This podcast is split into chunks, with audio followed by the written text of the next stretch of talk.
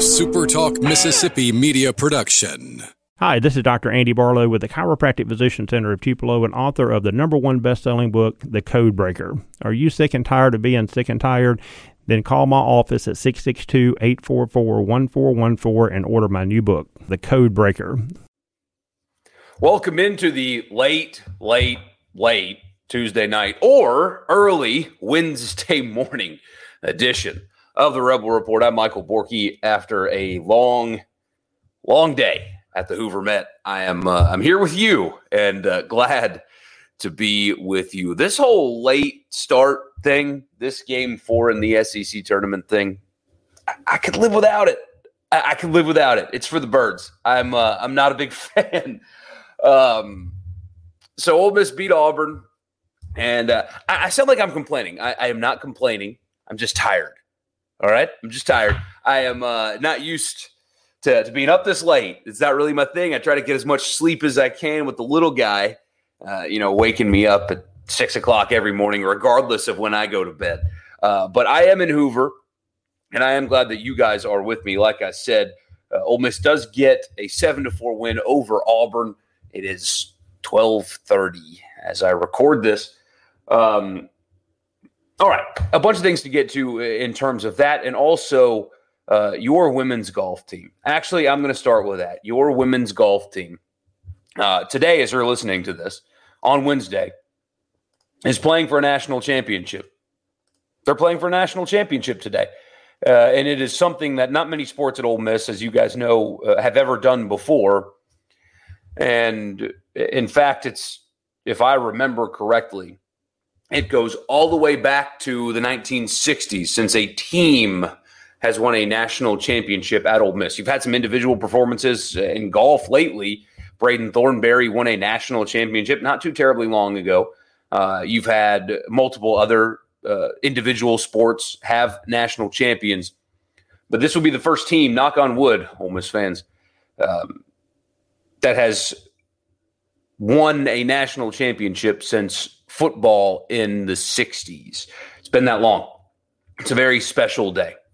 And I know that uh, that college golf isn't exactly on the forefront of coverage, and I, will spend more time on it on the live stream. Uh, so if you if you haven't checked that out or, or, or uh, haven't seen it yet, um, and it gets uploaded in podcast format as well. So if you are listening to this when it's too late, because I do do it at eight o'clock in the morning uh, every morning, uh, the content king at Super Talk, as it turns out. um, I don't know if it's good or not, but I know there's an abundance of it. But anyway, um, I'll talk a lot more about that and college golf in Mississippi and all that stuff in the live stream. But this is a really special day. And even if they don't win, because I'm going to be cheesy like that, even if they don't win, uh, the run that your uh, uh your golf team, your women's golf team has gone on is pretty incredible. Uh, from beating Texas the way they did, where one match went to 21 holes and one match went to 22 holes, and it's playing out all on the Golf Channel, and there's drama and there's there was mistakes from Ole Miss and mistakes from Texas, and it was back and forth, and then just clutch. I mean, when you're going to 21 or 22 holes in a match play event, you know you have to do something clutch to get it done. That was just incredible theater. And then they turn around and take on Arizona. Arizona is a team that beat Stanford. Stanford was the group that absolutely dominated, flat out freaking dominated the stroke play event. Just dominated it. Arizona beat them, and then Ole Miss is up against Texas, and then two matches go into 21 and 22 holes, and they have to turn around and basically have a sandwich and get right back on the course, and they beat Arizona the way they did. It's um, it's incredible, and I've actually noticed that uh, a lot of you are paying attention, and of course, I mean, it, yeah, it's easy to pay attention when you know a team's playing for a championship, but I think this might be the spark of something where considering your golf programs and, and, where this one is, obviously. And uh, the men's program is just really solid, and it has been. Uh, I, I, think Ole Miss fans are, are going to start being more engaged with this. I think that's kind of what I've what I've noticed is more of you are paying attention than I expected. Um, I used to get the feeling around here that when a a niche sport would do well, it would just be like a oh okay, that's cool, and just kind of move on. Um, like when softball hosted that regional, I was blown away, and I guess I shouldn't have been. That's on me, right? I guess I shouldn't have been, but um, I was blown away, and ever since then, there has been this um, buzz about softball uh, when it comes to Ole Miss, and uh, they lost to, ironically, to Arizona in, in a regional recently. But I, the more Ole Miss fans I talk to, the more you guys are paying attention. I, I am again, I shouldn't be, but I'm I'm so surprised at the intricate knowledge that a lot of you have when it comes to softball. I think that's happening with Coach Yo in your basketball program, uh, your women's basketball program. I think that's happening as well, where uh, these are they're niche sports. They'll they'll never get the attention that that basketball or baseball gets, and and I understand that. Um, they'll never get that, but that that's okay. I'm I'm not expecting that, and nobody should. But what I am noticing is more of you are paying closer attention to these programs. And, and also what you're starting to see, even though like Coach Yo wasn't a, a Keith Carter hire, but man, like I talked with you guys about a few weeks ago, the overall health of your athletic department is pretty freaking awesome. I mean, you guys are, some of you guys are upset about the state of your baseball program, and they're going to be hosting a regional. um, I mean, baseball's in great shape, football's in great shape. We'll see about basketball this year, but it's certainly not a bad program. Your women's team is absolutely on the rise. Uh, your softball team, had, I mean, Keith Carter made an exceptional hire. They're going places for sure. And now we're talking about your women's team playing for a national championship today. Well, today for you. I guess it's today for me too, as we get we're on the the other half of of midnight. We're getting closer to one a.m. here, um, but you guys are starting to pay attention, and I think that's really freaking cool. And obviously, I hope these girls win today. I mean, overcoming what they did, they were the beneficiaries of what happened in the Baton Rouge regional. Now, I wouldn't have counted them out, especially with the way they're playing now. I mean, I'm, I'm sure they would have gone through anyway. Uh, but they had that weird situation go on they play really well in the stroke play, and they got better every round in the stroke play.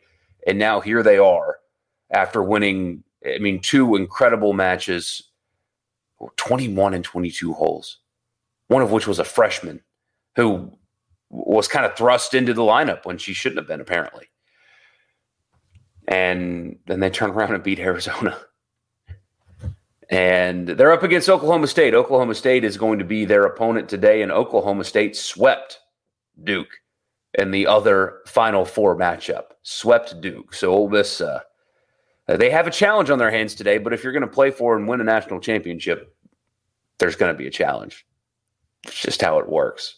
But that is so cool. It's going to be on the Golf Channel, guys, and they're doing a, a great job of covering this. I was actually watching some of it earlier today, and uh, they just do a hell of a job uh, covering this event. So check it out. Uh, I think they get started at 3:30 Central today, and um, they can be the first Ole Miss team to win a national championship since 1962. Uh, so congrats to them for for making it to this point. It's just an unbelievable, incredible accomplishment, and um, they're going to get it. I know they're going to get it, but those girls deserve uh, your support today. And uh, I hope you are all as incredibly proud of them as you should be. Um, I know you guys are. I'm not worried about that. Um, so yeah, awesome stuff today. Really awesome stuff. I'm going to spend more time on it on the live stream in the morning. Uh, so check that out uh, if you have not already. The link will be uh, on Twitter. If you're a Twitter person, on Facebook. If you're on Facebook and YouTube, so check that out. This podcast, though, is brought to you by ABS of Mississippi Advantage Business Systems, family owned and operated since 1976. They're based in Jackson, but don't let that don't let that cause any hesitation because they serve the entire state of Mississippi. Their techs are scattered across the state, so they have local solutions for any um, problem you may have or, or anything, when you're doing business with ABS, Advantage Business Systems, you're going to talk to a live person every time and you're going to be dealing with somebody from your backyard. It's an office technology solutions company. And if you want a free assessment, they have complimentary office technology assessments, uh, or just to find out more about ABS, call 601 362 9192 or absms.com. Office technology solutions are stuff like copiers and printers, mail machines, shipping, voice over IP phone systems, document management, IT services, cloud storage, data security, stuff like that. So, Advantage Business Systems of Mississippi, uh, absms.com. So, Ole Miss gets the win over Auburn. It was a a contentious uh, situation going into the game. We talked about it some uh, when the news broke on Monday on the radio show, and every text we got in was negative, every single one about the decision to pitch Doug Nikhazy.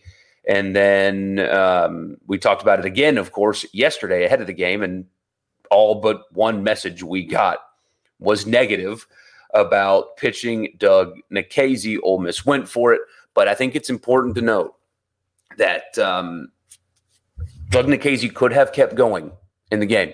He could have. After six complete, there was still gas left in the tank. A lot of gas, actually, left in the tank for Doug Nikhazy. And Mike Bianco decided not to stretch him. He threw 96 pitches, which is a lot, but there was very clearly a plan with Nikhazy going into the game not to extend him further. He could have gone out for the seventh if this was next weekend, he would have gone out for the seventh and probably the eighth as well. Um, he could have done it. He didn't get extended though.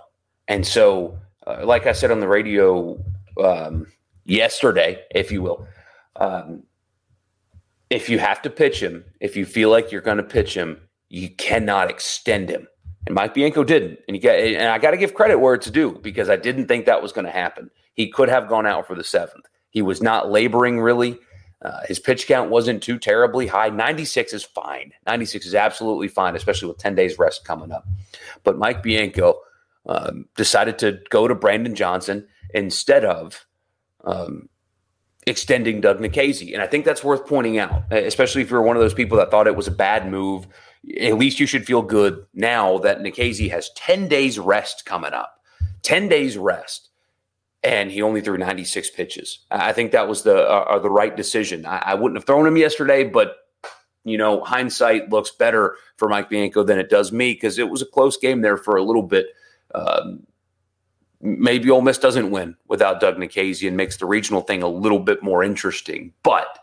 Um, a win is a win. Ole Miss got the win. They didn't extend Nikhazy. I think it's all all good, especially now that even though there was likely no doubt anyway, there was no doubt, but that doubt has been completely eliminated. Ole Miss will be hosting a regional in Oxford next weekend. It's going to happen.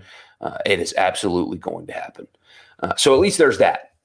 And uh, now we'll get to see if if anybody is going to emerge. But Ole Miss, if they're going to want to go deeper in this tournament, they're going to have to slug the crap out of the ball. I mean, that's just that's just the reality. They're going to have to slug it, and uh, we'll see if they can do that this week. But Nikhazy, I, I thought that was the right decision. That was a good decision uh, to to not extend him in the game. He had seven strikeouts. Uh, that zone, man, my gosh! I mean, it, it was um, it was tight, really tight. I think it was uh, largely consistent, but they were really getting squeezed. Um, so that probably labored him a little bit more than it should have. Uh, I thought the zone was was tight, was too tight. But uh, Brandon Johnson came in and, and just see. I, I, thought he threw a strike three that would have gotten him out of the inning before any damage uh, was done. But uh, he's got electric stuff, and obviously it didn't work great. Auburn hit him a little bit uh, more than a little bit. He had to get pulled before he completed an inning. But I think that's a guy that you go to out of the pen as opposed to some other options who don't have stuff like that that get shelled by basically everybody. Brandon Johnson, uh, I was I was interested to see him being the guy that came out of the pen first. I think that's Mike Bianco seeing if if that's going to be his guy aside from Taylor Broadway. Um, if that's going to be his guy, because that stuff, I, I mean, there, there's no other option out of the pen that has that stuff. So if everybody's getting shelled, you might as well bring out the guy that's throwing 97 with a decent looking little breaking pitch. Um, but anyway, uh, couldn't get out of the inning. But I, I, think that was something noteworthy because that stuff um, is too good to have other guys go in front of them if it's all the same, if everybody's getting hit anyway. And then Broadway came in and slammed the door. Um, the, the box score says 28 pitches. I think he actually got up into the 30s, but not much. He's probably available to throw again, maybe even tonight, uh, but that might be it. Uh, so just a nice win for Ole Miss. I mean, Hayden Dunhurst hit an absolute tank bomb to really uh, open that game. I mean, Tim Elko had a hit, which is just still so unbelievably remarkable. Jacob Gonzalez is, um, uh, guys, you have a superstar. I mean, you know this already. Here's, you know, breaking news, more to Levitt, hot take Borky right here. Jacob Gonzalez is a star. he is an absolute star. He's a mature hitter. Uh, I mean, patient and I mean, I, was sitting amongst the scouts there for a little while last night, and uh, a lot of note taking was going on when Jacob Gonzalez was up to bat. I'll tell you that. Um, he's a star. He's an absolute star, and getting better right now, and possibly right now being their best hitter as a true freshman in the SEC. He's just he's unbelievable. So good night for Ole Miss. Uh, Gonzalez was great. Dunhurst hit an absolute bomb. Elko is continuing to just just freaking shine. They didn't stretch Doug Nikhazy late into the game. He's got a big rest coming up. Um, all good, all good, and you'll see Vanderbilt tonight with the without Leiter or Rocker. I don't know what Ole Miss is going to do yet. Maybe we'll get some more clarity uh, in the morning, but I doubt it. But anyway, uh, really, really, really good stuff there. So. All right, I will do another one of these recaps uh, tomorrow night slash tonight after Ole Miss and Vanderbilt. So be on the lookout for that. But in the meantime, thank you guys so much for tuning in. I'm going to go to bed, and I will talk to you guys tomorrow night. Have a good one. A SuperTalk Mississippi media production.